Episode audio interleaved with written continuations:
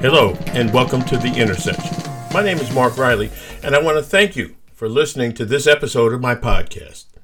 Supreme Court Justice Stephen Breyer has decided to step down from the bench, most likely at the end of the High Court's term, which comes in June. This has fueled horse race style speculation about who President Joe Biden will name to replace him. In point of fact, we may know the president's choice by the time you hear this podcast. Maybe not. Yet the fact that Biden has pledged to nominate a black woman has apparently frightened some conservatives to the point of frenzy. They call it reverse racism, divisive, affirmative action, and they're certain that his choice will be some type of radical socialist. Not that Joe Biden is a radical socialist, but he's going to name one to the High Court. We do need to keep a couple of things in mind through all this. No matter who the president chooses, the current 6 to 3 balance of the court will not change. It is decidedly tilted to the right. We should also keep in mind that it won't take a supermajority to get this particular justice confirmed. Thank God for small favors in this regard. Now, moving forward, there are three different people, as I mentioned, who are looking or possibly going to become the next Supreme Court justice. Both the New York Times and Washington Post have focused on these choices, which is fascinating in and of itself. Both papers name the same three women. There's no question that all three persons noted have the background to serve on the court. That's for those people who say Biden's promise to appoint a woman is some type of affirmative action pick, which would be, of course, complete, and utter nonsense. Here are the facts. The first black woman to serve as an appeals court judge, a federal appeals court judge, usually a springboard to the Supreme Court, was appointed by then President Jimmy Carter in 1979. More than 40 years later, as Joe Biden took office, only seven more black women had been appointed. I wasn't going to get into detail about the so called top three contenders, but what the hey? According to the Post, the leading candidate is Judge Ketanji Brown Jackson, who sits on the U.S. Court of Appeals for the D.C. Circuit and previously clerked for Justice Breyer. She's also a former public defender, which gives her some gravitas, rightful gravitas, I'd say, with progressives. Also, in the running is California Supreme Court Justice Leondra Kruger, who clerked for former Supreme Court Justice John Paul Stevens. Judge Brown Jackson graduated from Harvard Law School, Justice Kruger from Yale. The X factor here is that the third reported contestant, Judge J. Michelle Childs, is a federal district court judge from South Carolina. Now, she also has a bit less. Uh, uh, well, she has a non Ivy League background. She went to law school at the University of South Carolina. But here's the catch she is a favorite of Congressman Jim Clyburn. That would be the same Jim Clyburn whose endorsement of Joe Biden helped him a great deal on his road to the White House. She's the only one of the three, as I mentioned, that didn't graduate from an Ivy League school. Yet don't underestimate her chances. Jim Clyburn carries a good deal of weight with Biden, and he deserves it. In a way, I have to say, it really doesn't matter if it's one of these three or someone beyond this short list. The fact is, this president has several hyper qualified women to choose from. And I emphasize hyper qualified women. There will always be opposition to black women breaking through the glass ceiling that has been in place for generations. And I could run that history by you, but I don't have all that much time. Now, one of them will be elevated to the highest court in the land. Hopefully, she will be, at least in terms of her time on the bench, reliable, uh, reliably, I should say, progressive in her way of interpreting the Constitution, which is what the Supreme Court essentially is there to do. Remember, they rule on the constitutionality of a whole host of questions. At one time, the Supreme Court ruled in Plessy versus Ferguson that it was okay to create separate, separate but equal education, accommodation, etc. facilities for whites and blacks. Supreme Court ruled that.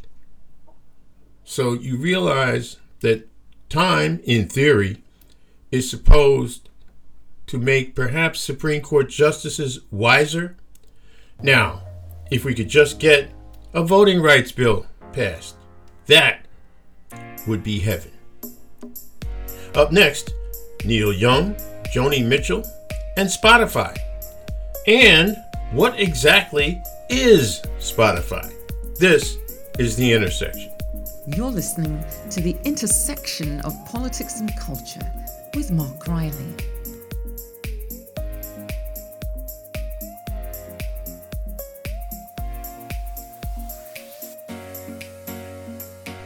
Welcome back to The Intersection. I have to admit, I've been a fan of Neil Young since I was in high school. I'll further admit that my favorite songs of his were not the ones that he became famous for. I'm not going to get into which ones they were, uh, but they were, for me, milestones in my relatively young life at the time. I've also enjoyed some of Joni Mitchell's music, but not as much as Neil Young. I am glad to hear that they've taken a principled stand with the streaming giant Spotify. Both have pulled their music off the service as a result of misinformation spouted by one Joe Rogan, who hosts a podcast on Spotify. The misinformation comes in the form of all sorts of fake news about vaccines. Young put it in the form of an ultimatum either Rogan or him. Spotify chose Rogan. To understand why, you have to take a deep dive into the economics of the music business as well as the economics of podcasting. On the music side, you have this Spotify says it pays out 70% of what it takes in from music streaming to pay royalties. You might ask, if that's the case, why does it take somewhere between 229 and 315 streams for a musician to make a dollar on that site.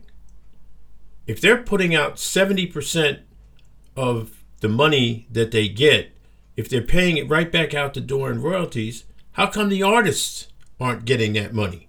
If it takes so much and so much streaming to make a dollar, for God's sake. Well, that's another topic for another day. What needs to be understood is this podcast hosting is more lucrative for Spotify, at least in the short run. Three years ago, they pledged to spend a half billion dollars to elbow their way into what they called at the time, quote, the emerging podcast marketplace. And spend they did, gobbling up podcast sites like there was no tomorrow. Their prized acquisition was Rogan, host of the Joe Rogan Experience, they paid a whopping $100 million for the exclusive rights to his work, past, present, and future. All that money has apparently paid off. Spotify has passed Apple Podcasts as the largest provider of podcasts in the country. So, in the end, it all came down to money. Spotify is betting that any short term loss of subscribers upset at losing, uh, losing Neil Young and Joni Mitchell will be more than offset by Rogan's 11 million listeners per episode.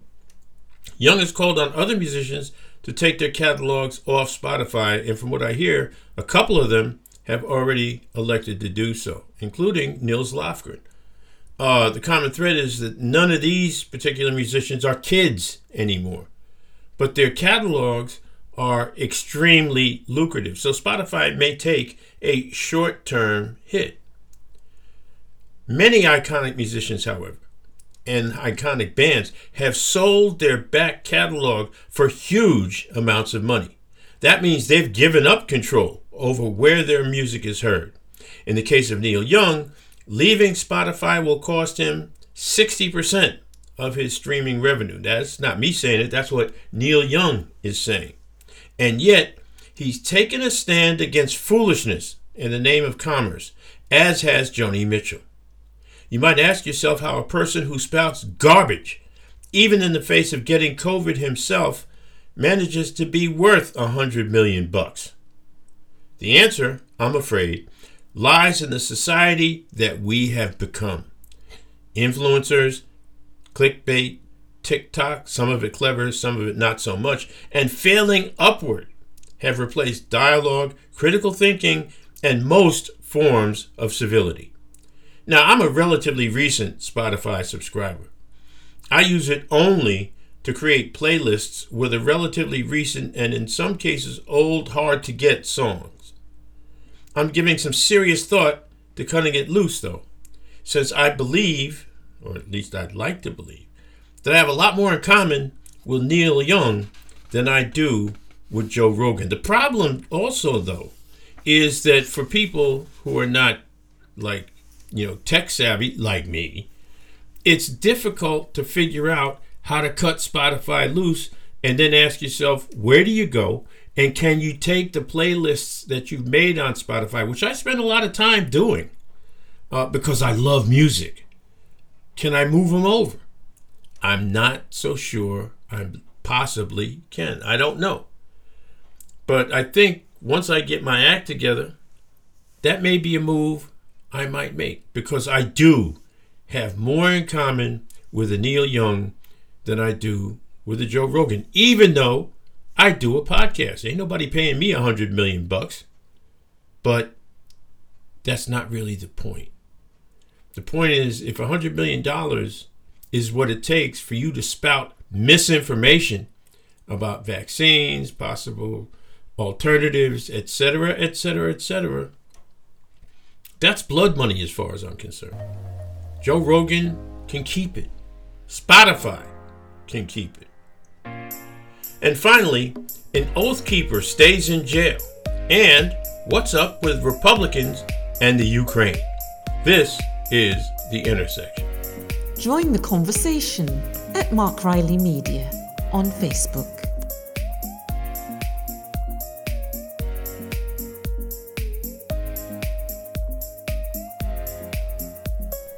Welcome back to The Intersection, and thanks so much for staying with us. The collective nations of the West, led by the U.S., has trained its eyes on the goings on in the Ukraine.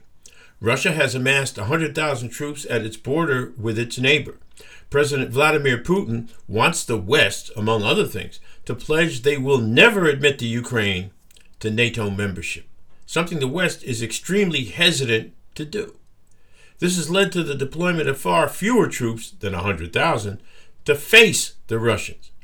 There are a number of problems with the standoff, starting with the probably correct notion that neither the U.S. nor its European allies are prepared to wage war even if Rus- Russia were to invade the Ukraine. Putin has said he has no intention of invading, but I'm certainly taking that one with a bit of a grain of salt. So, what we have here, in effect, is a great deal of saber rattling. So, why does there appear to be a rift among Republicans in Congress over this? The leadership, while criticizing President Biden, wants him to do more to have Ukraine's back. What more? Tougher sanctions, perhaps. Yet there's no conclusive evidence that tougher sanctions will deter Russia by themselves. Greater Allied efforts to destabilize Russia's financial markets would have an impact, that would be hitting Putin and his oligarch friends where it hurts. I don't know if they've got that planned. Maybe they do, but it's entirely possible that they're holding that one in abeyance. Back to the schism in the GOP. While the bosses are taking a hard line, the far right of the party is following the lead of the former president, who, as we all know, cozied up to Putin and doesn't think the U.S. should back the Ukraine at all. They attempt to bolster this position with the evidence free claim that Biden is simply trying to further his son Hunter's business interests. Yeah, we're going to face off against the Russians and possibly walk into a Cold War, if not an actual war, to help Hunter Biden. That's people are saying this. This is not, I'm not making this stuff up. Now, This has been promoted, just in case you want to know, by such Republican luminaries, and I use that word sarcastically, as Tucker Carlson, Marjorie Taylor Greene, and Lauren, Lauren Boebert. All are outliers, but their message creates questions for America's allies. How serious is the U.S. about countering Russian aggression? That a talk show host and a few congressional loonies can create this kind of problem boggles the mind. It's likely that an aid package may get through Congress this week, yet the inability of Republicans can count to counter the right wing fringe of their own party does show their cowardice in the face of Trumpism. One thing is for sure lawmakers on both sides of the aisle need to better explain the stakes in the Ukraine to the American people. After Afghanistan, there's a healthy distaste for American adventures abroad. So the explanation could go something like this. And by the way, they're not paying me. At issue is the right of an Eastern European democracy to forge its own destiny free of foreign interference. After all, the Ukraine and Russia have been trading blows for the better part of eight years. For reasons that baffle me, most pundits think Ukrainian membership in NATO is a long way off. Be that as it may, would Putin actually go to war over this? Would the oligarchs who have huge sums of money in Russian financial markets, which would tank in the event he goes to war, would they have Putin's back in all this? I am not at all sure. Maybe it is, in fact, just saber rattling. And what are we to make of the fact that one ally, NATO member Germany, will not be sending troops or weapons to assist the Ukraine? And exactly who is Putin supposed to negotiate with? NATO, the US, the EU. Lots left to be sorted. That is for absolute sure. We'll end this episode with a little bit of good news. Last week, a U.S. magistrate judge ordered the leader of the right wing extremist group, the Oath Keepers, to remain in jail pending a trial on charge on a charge of seditious conspiracy. Stewart Rhodes is the highest profile person to be charged in connection with the January 6th insurrection. Rhodes has long advocated for the violent overthrow of the U.S. government. It's alleged that he helped orchestrate January 6th, which, in case anyone's forgotten, included threats to lynch the Vice President of the United States and the Speaker of the House, and five people died. Rhodes's lawyers asserted he posed no threat and should have been released on bail. As a matter of fact, they are apparently talking about appealing that judge's decision. Yet even his estranged wife testified he wasn't above using violence in his personal relationships.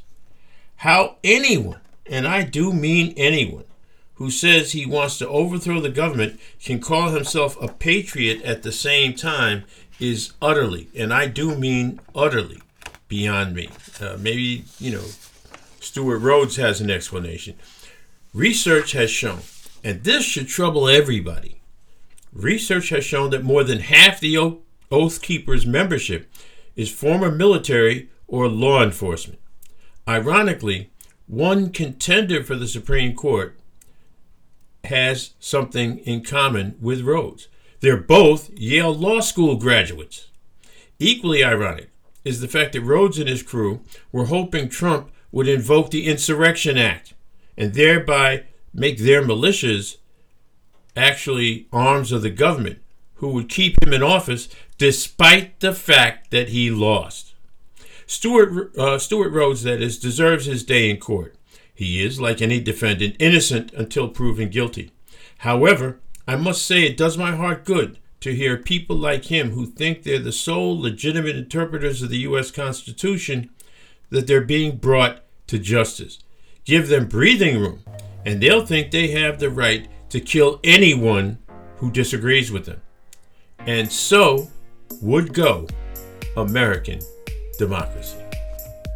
Thanks again for listening to this episode of The Intersection. The executive producer of the broadcast is Ms. Kim Jack Riley. Music is by Eric Lund. Until we meet again, please stay well.